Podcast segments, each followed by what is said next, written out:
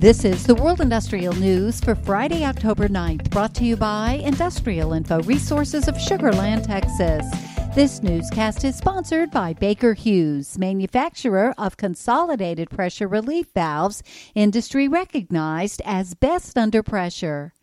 The U.S. auto industry is enjoying a rebound following its first full quarter of post lockdown sales. Demand is up, particularly for SUVs and pickup trucks, partly fueled by cheap credit. In fact, demand has recovered so quickly that many automakers are finding it difficult to fill out their production lines, leading some to raise worker pay and add benefits, according to Reuters.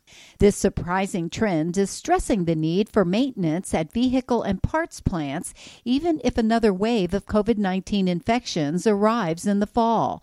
Industrial Info is tracking nearly 300 maintenance related projects at auto and auto related plants across the U.S. that are set to kick off in fourth quarter. On Tuesday, offices of the U.S. Department of Energy and the Dutch Ministry of Economic Affairs and Climate Policy issued a statement of intent to collaborate on gatherings and analyzing information on hydrogen production, with a particular eye on renewable or green hydrogen.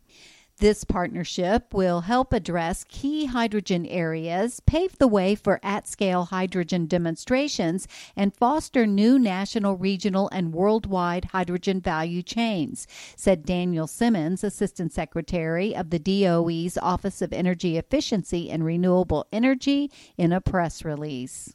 Korea East West Power has completed its Paiyu fuel cell power plant in South Korea and has taken the lead in supplying city gas in rural areas along with the production of eco friendly electricity. The plant was completed after six months of construction and a total project cost of $46.7 million and is expected to produce about 70,000 megawatt hours of electricity annually. And Industrial Info is tracking 10 planned capital industrial inorganic chemicals projects that are planned to kick off in Japan next year. The projects have a combined value of more than $110 million. For details on these and other breaking news, read the full stories at www.industrialinfo.com. I'm Peggy Tuck, reporting for Industrial Info News.